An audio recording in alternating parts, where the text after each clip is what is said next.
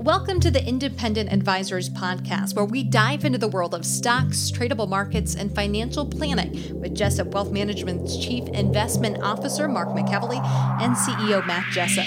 You'll hear tips, tricks, and strategies to address your financial well being, and most importantly, conveyed in a way that everyone can understand.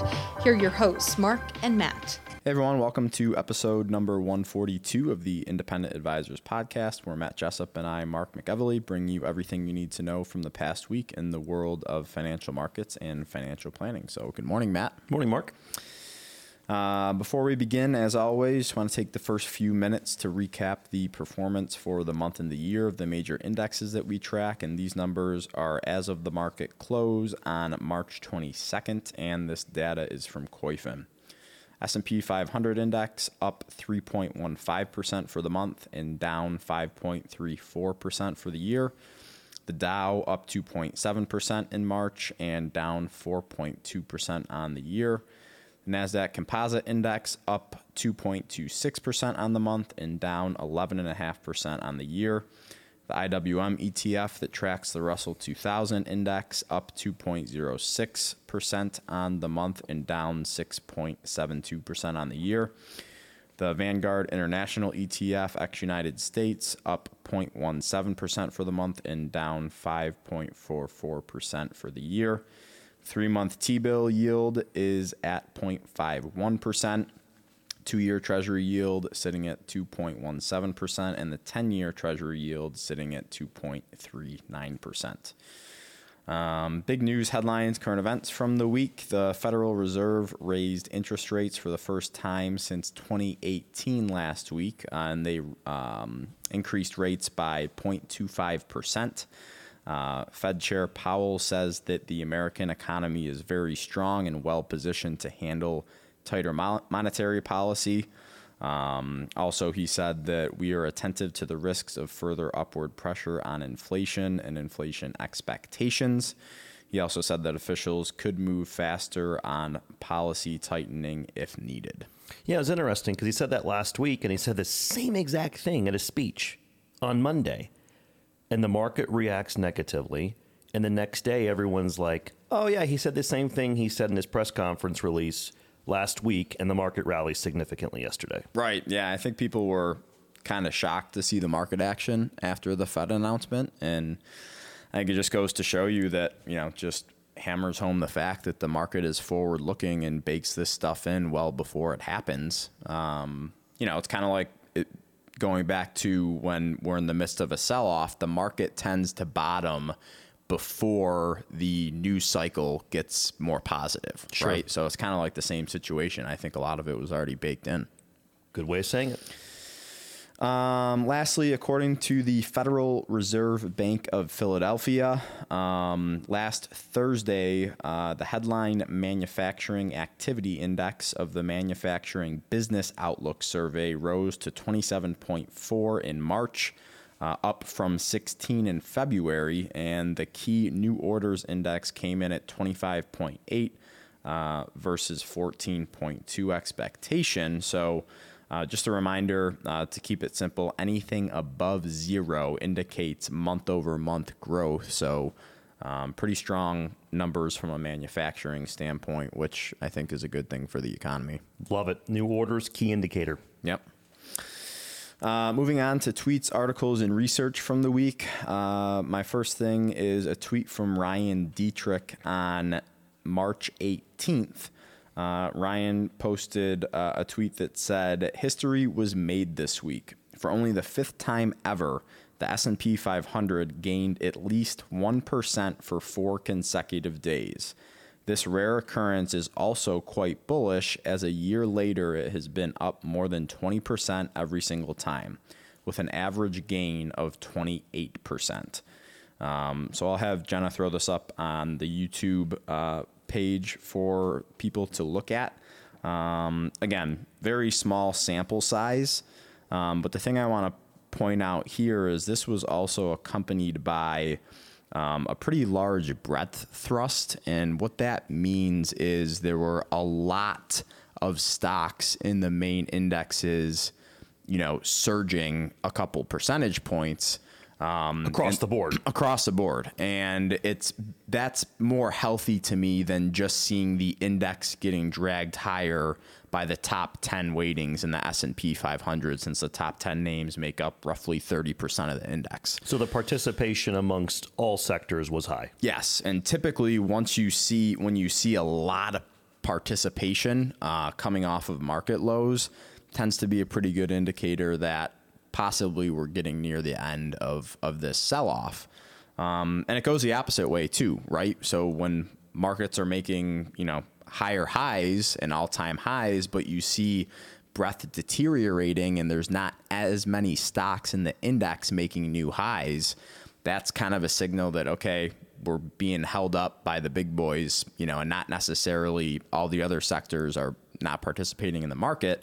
Um, so it can go either way, but yeah, you're looking for a lot of names participating in these big up days in the market. Um, so something that we're going to continue to watch going forward. Good. Uh, next thing I had was a tweet from Andrew Thrasher on March 16th, and he tweeted While already having seen heavy selling late last year, small and micro caps have not made a lower low along with large and mid caps. Uh, in 2022. So, again, we've mentioned this the past couple times on the podcast, but the past couple of weeks we've seen a relative outperformance in these small cap and micro cap names. So, yeah. smaller, more US based names.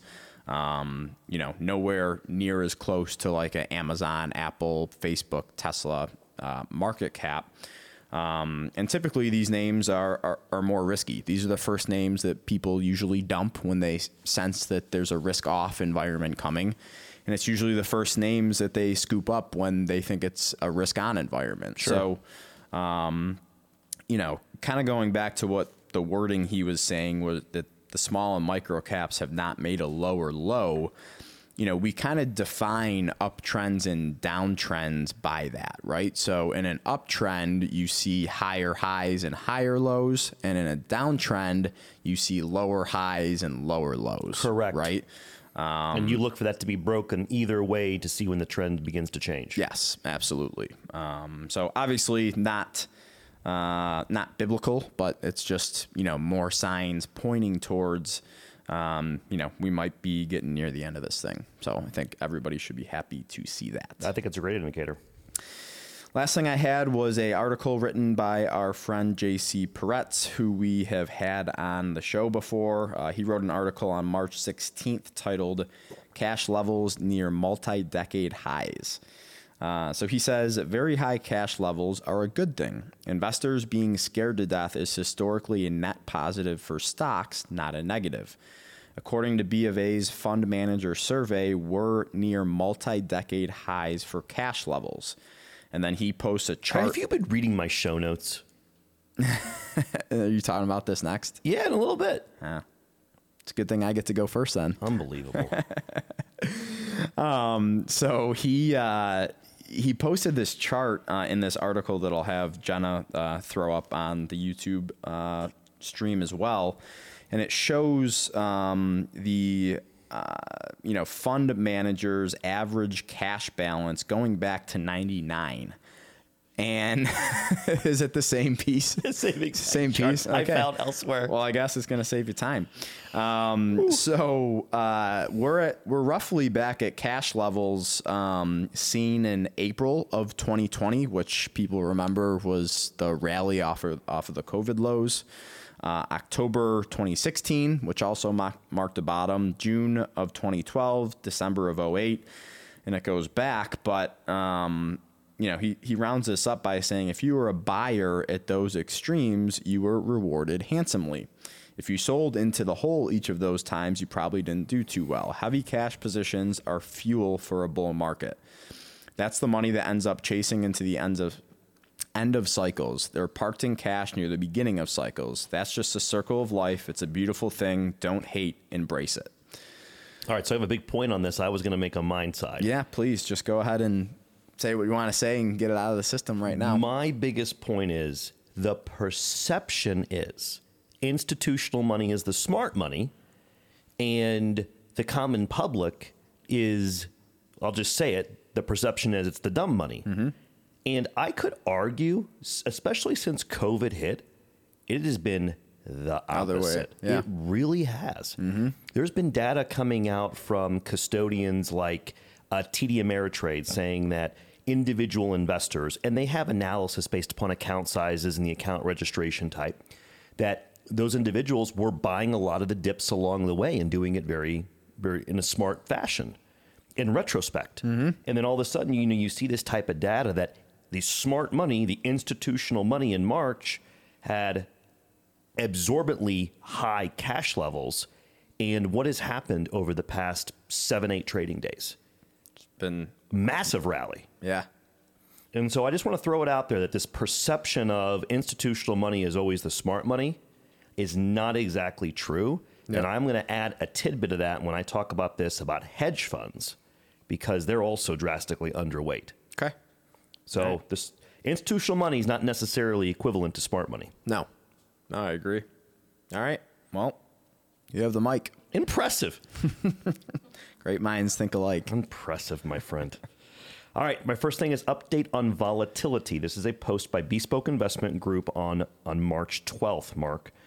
They had a chart talking about when volatility begins to drop from elevated levels, how the S&P 500 tends to perform, okay? Mm-hmm. So before I discuss this, the first thing I want to do is discuss what is the basic definition of the CBOE volatility index. Over the years of the podcast, we've referenced this from time to time. It tends to be in times of volatility. Okay. So the uh, the VIX index is a real time market index representing the market's expectations for volatility over the coming 30 days. The index spends a majority of its time somewhere between 15 to 20. Anything above 20 means volatility is elevated, and anything above 30, which is abnormal, means the market is expecting a lot of volatility. So, with that being said, Bespoke looked at what happens to the S&P 500 index performance after that volatility index closes above 30 for 7 straight trading days. Obviously, it's uncommon that this occurs. And so the data set is roughly about 1520 is the data set. And Jenna will post this chart uh, for our YouTube viewers right now so you can see this. But, but here's the kicker when this volatility starts to come in, that obviously means money's coming back into the market. People are more certain. You don't have as much uncertainty in the market. Good way of saying it. So three months after this occurs, the S&P is higher by 8%. Six months later, it's higher by 13 on average. And one year later, higher by 21%. It makes sense because they, the market tends to sell off when the VIX is elevated, right? And when the VIX starts to come in from such an a elevated level for a sustained period of time, all that dry powder comes right back into the market. Mm-hmm. I found it as an interest, interesting statistic. Yeah, it's interesting because that's like you know it's the the volatility index or VIX, also known as it's also known as the the fear gauge. Yeah. Right. So when it's elevated, everyone thinks the world's going to end, but then when it sharply drops, like it did over the past week, tend to see pretty quick reversal to the upside in equities. I'm glad you said it in that fashion, Mark, because it, it, it points out uh, something I've been wanting to discuss, which is this perception by certain investors that you know you can time your sale and your reentry. And what really happened in February and March, as you were seeing a lot of this selling, is perception by a lot of investors uh, were was fundamentals are hanging in there, but the, the, the prices were very dislocated. And the feeling was, well, why can't I just sell Mark in the middle of February and time that sucker once once it bottoms? Mm-hmm. It's because when that turn happens, it happens so fast mm-hmm. that it's almost impossible to time getting back in. And then you start to think about the statistics of missing out on those 10 or 15 best days of the year and how drastic your returns come in. This is why I'd rather be an owner of quality names than try to constantly be timing the market. Yeah, well, it's it's hard because you don't know how bad a sell off's going to get. So you get, you know, the mar- the market 6 7% off the high. Let's say VIX spikes to 30 for one day and you're like, "I'm out."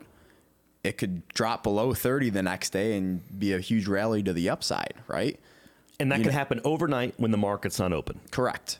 Or it's, you know, the market's down 15 more percent over the next couple of months. So it's hard. You don't know how bad a sell off's going to get until it's over. That's right. A good way of saying it. And on top of that, remember, it can always get worse and it can always get a lot better. Right.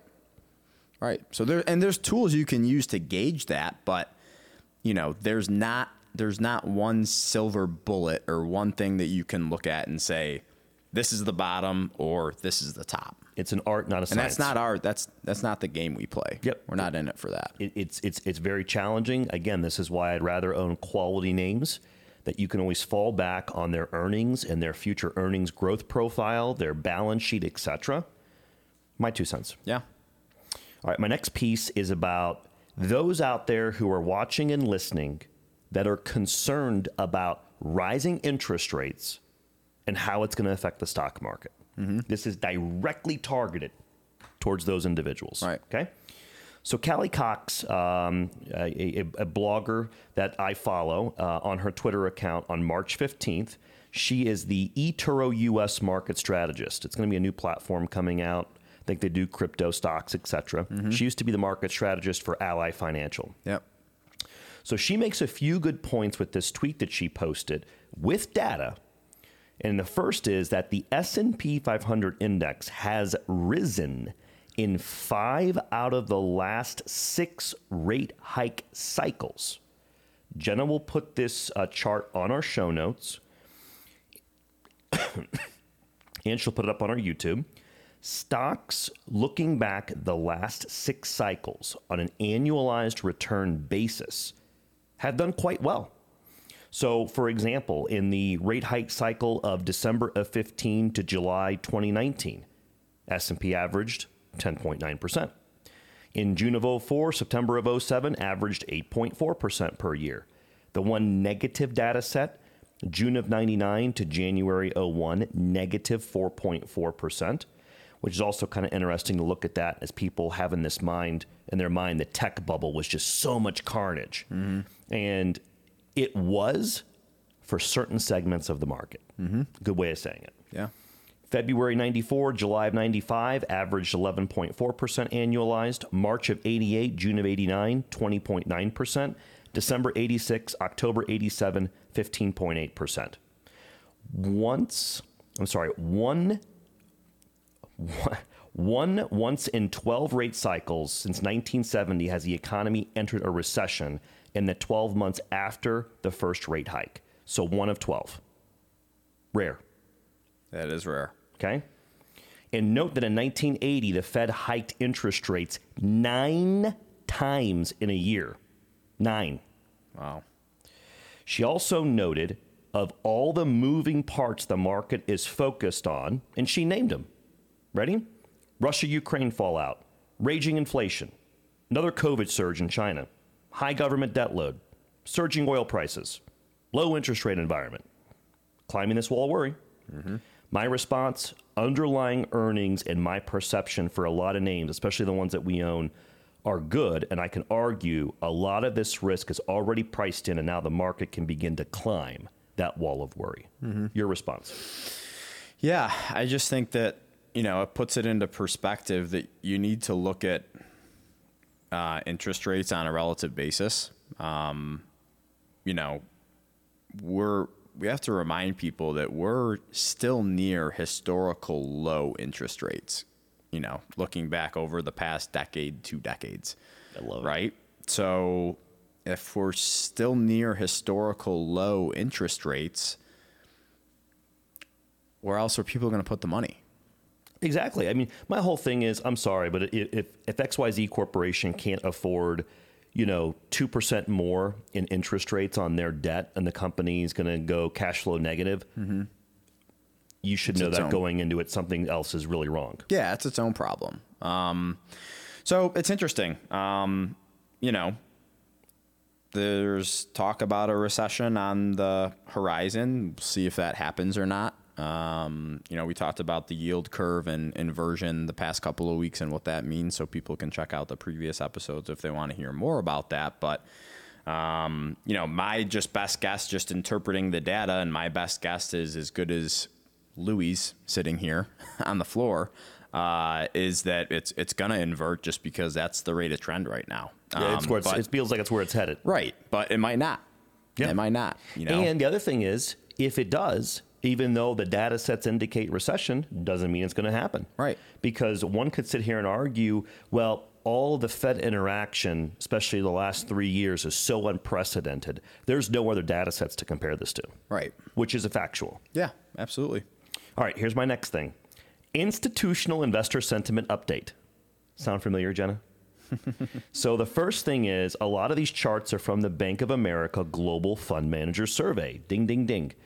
The first one is forward looking profit expectations. And the percentage of these managers that think that they're going to be going up is almost at a historic low the lows of April 2020, October 08, which was within five months of the bottom of the great financial crisis for the market, March of 01, and September of 98. Again, the feeling that institutional money is the smart money is not necessarily accurate. The next chart we've already talked about, which is the percentage of cash weightings. The next one is hedge fund equity exposure. So, right now, the average hedge fund only has equity exposure of 25%. Now, what it does is it nets out long and short mark. That, mm-hmm. I don't want to get too much in the weeds for the listeners. Right. But just you look at net long exposure, it's crazy low right now. Mm-hmm. Okay. So the last thing I have is the percentage of fund managers expecting a weaker economy in 12 months sits at almost two thirds of respondents at 64%. That is the worst percentage going back to July of 2008. Now, why is all of this important in my view, Mark? Institutional sentiment is poor. This means that many institutional managers have already positioned their portfolios for tougher times. This makes me feel the market has overly priced in negativity, and the surprises I feel will come to the upside. Yeah. Yeah, I think that, you know, this past week or two, it sentiment got as bad as it has been in a long time and everyone was just like here we go, World War III, high inflation, worry about stagflation, recession, gas prices are through the roof, the world's ending, and right now, as of yesterday, the S&P 500 index is only about five and a half percent down on the year. How, how, bad does it feel? Tell me how it feels. Feels so much worse than that. it does so doesn't it? much worse than that. It does. Even to me and you, not just not just our clients or other investors. It feels bad to everybody. oh yeah. But that's why you can't let the the news cycle and that narrative mess with your mess with your plan. thing I've always said at the end of the day is what drives stock prices, uh, and the biggest way is obviously earnings. Earnings. And if you have short-term dislocations in stock prices due to the news narrative that's going out there, and if you feel that the actual underlying earnings are hanging in there and actually getting better in certain circumstances, the share price sell-off's wrong. That was a good rant. can tell I think about this stuff all the time. there? I got to think about this stuff all the time. So um, I'll, I'll, I'm going to get up here in a second. and I'm going to welcome uh, Taylor for the financial planning topic of the week. Before I get up here, anything else you want to discuss between the two of us? No, I don't think so. Um, we'll see. You know what happens here over the next couple of months. I think we're getting into some uh, seasonal strength, looking back at history uh, at this point in the year. So Especially with the weakness we've seen at the beginning of the year. Yeah. So as things are getting better, it again doesn't necessarily mean that we're completely out of the woods yet. Um, I can tell you one of three things is going to happen: is that we're going to bust through and return to all-time highs pretty soon. We're going to keep going lower, or we're just going to chop sideways. Be one be. One of those three things. and I know that's probably not a lot of comfort to much people, but We're certain about that. I'm certain about that. Um, the one thing I want to leave with before I turn this over to Taylor is I've gotten a lot of questions over the past week about real estate. and I'm not considering us real estate experts by any means. No. Uh, but what I am going to do next week is I'm just going to provide some basic data, and I'm going to share, you know, mortgage rates, what I'm seeing happening with housing starts, and how that could relate to prices in the future. It's going to be a pure opinion, my two cents. But I have been getting more and more questions about this. Uh, in fact, over the past two days, I've gotten two specific questions, and I've used and I've shared those charts um, with those people that I plan on sharing with everyone next week in my show notes, and I've already prepared. So definitely, if you're curious about my thoughts in regards to uh, real estate prices, though it's my opinion, I'll be discussing that next week. Okay. Look forward to it. All right, I'm going to get up now. We'll see you next week, everybody. back by popular demand. Uh, apparently, listeners are sick and tired of me giving the financial planning topic of the week and think that Taylor does a better job. So we're bringing back the person that people want. So welcome back, Taylor. Thank you. I'm happy to be back. What do you have for us this week? Yeah, so I feel like every time I've been on, I've talked about tax. Okay. so I'm going to switch it up a little bit this week. Um, I read an article on Forbes, and it's called California is ending its asset test for Medicaid long term care. Is it a mistake? Okay. So, this really caught my eye because, as you know, the asset limit for Medicaid is extremely low. Mm-hmm. So, to qualify for Medicaid, there are some financial requirements that you have to abide by. Okay. Those include income limitations and asset limitations.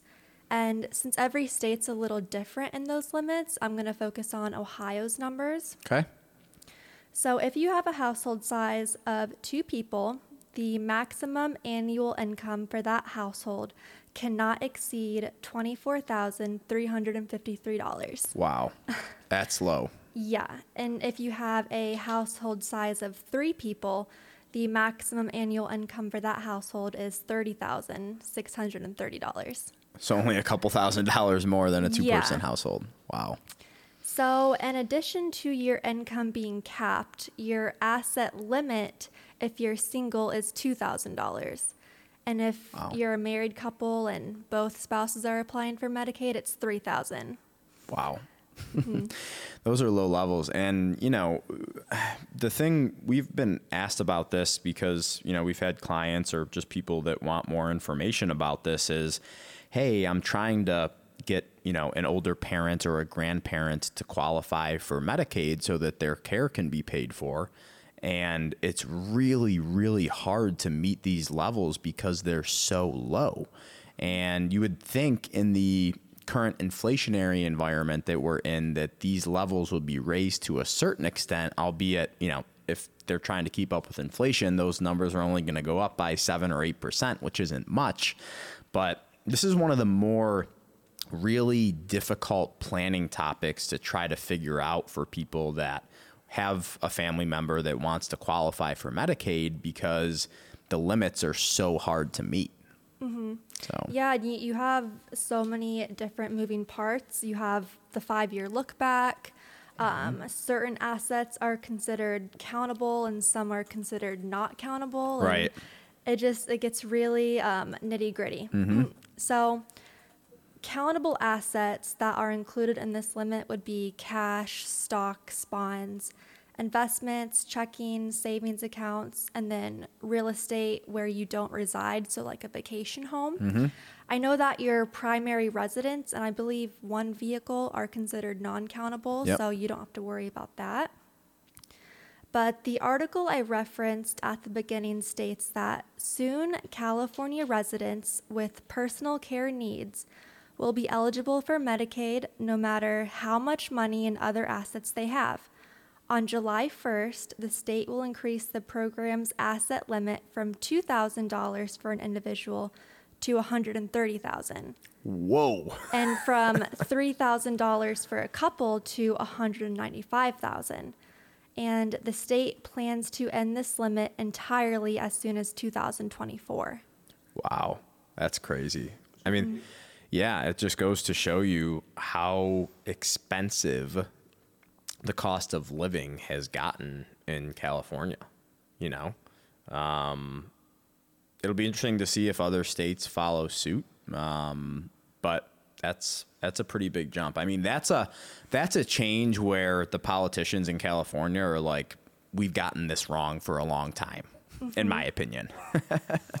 yeah, and when I read this, my my first thought was, are other states gonna implement this, and then how are they gonna pay for this? Right. You know, because I'm sure you know, the people that need financial assistance that aren't currently qualifying are barely over right. that asset or income limit. And California has a huge population. Right, so. exactly. Exactly. So yeah, it's it's you know, it's one of those things where you know, when people are younger and healthy, it's hard to have that conversation about getting something like a long term care policy.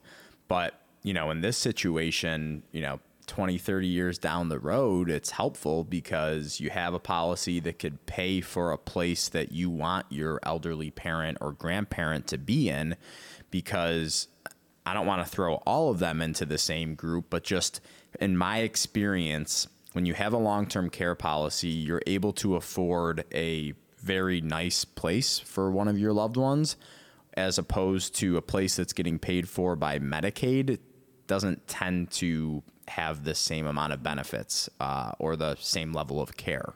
Um, so that's just one thing that people I think need to consider that if they have the disposable income uh, to do so and they have a family history of elderly parents or grandparents needing long-term care, I think it's something that you have to at least consider. Mm-hmm. No, it's. I think it's very important to to talk about with your family. So um, the article also referenced one problem, and it said making Medicaid long term care available to Californians who need this assistance, regardless of wealth, will make it much harder to build political support for the tax increases hmm. necessary to fund a public insurance program. Right, exactly, because the money's got to come from somewhere, right? Mm-hmm. So yeah, and something I thought was interesting is that they also mentioned they only expect 21,000 people to benefit from the asset limit increase. Wow. right. And then That's... once it's eliminated altogether, they only expect 18,000 people to benefit. Wow. They didn't specify if it was, I'm assuming it was for the whole state. Um, right. Um, they didn't, they weren't specific about that, but. Wow. I you would expect those numbers to be a lot higher. A lot higher, yeah. Something mm-hmm. funny doesn't smell right there. Mm-hmm. That's interesting. Yeah, I was hmm. I was really surprised, but I mean, in general, I think it could be a really positive thing for mm-hmm. those individuals who need those assistance. Yeah, absolutely. And there's definitely there's people out there that need the help. Um, I think the challenge for the government in the past is trying to figure out the best way to determine who needs the help and who doesn't. Um, and there's always been loopholes around that, you know, going back to the inception of our government. So, um, yeah, it's going to be really interesting. But I know that, you know, because California or LA in particular has a pretty large homeless population. Um, and there's been funds designated to help the homeless population, but it doesn't seem that things are getting any better. So you just wonder, you know, where is that money going? And I think that especially if I was a resident of California, I would want to see a detailed laid out plan of how these, you know, asset level increases and income level increases are going to affect change. And if it's only 18,000 people that it's going to benefit, I'm not saying those people shouldn't be benefited, but shouldn't we be looking at something else that's going to help a larger portion of the population that needs it? Mm-hmm. So um, again, that's all just my opinion, but you know, interesting to see what happens with this because it is very challenging for people to meet those limits right now, all across the country, really.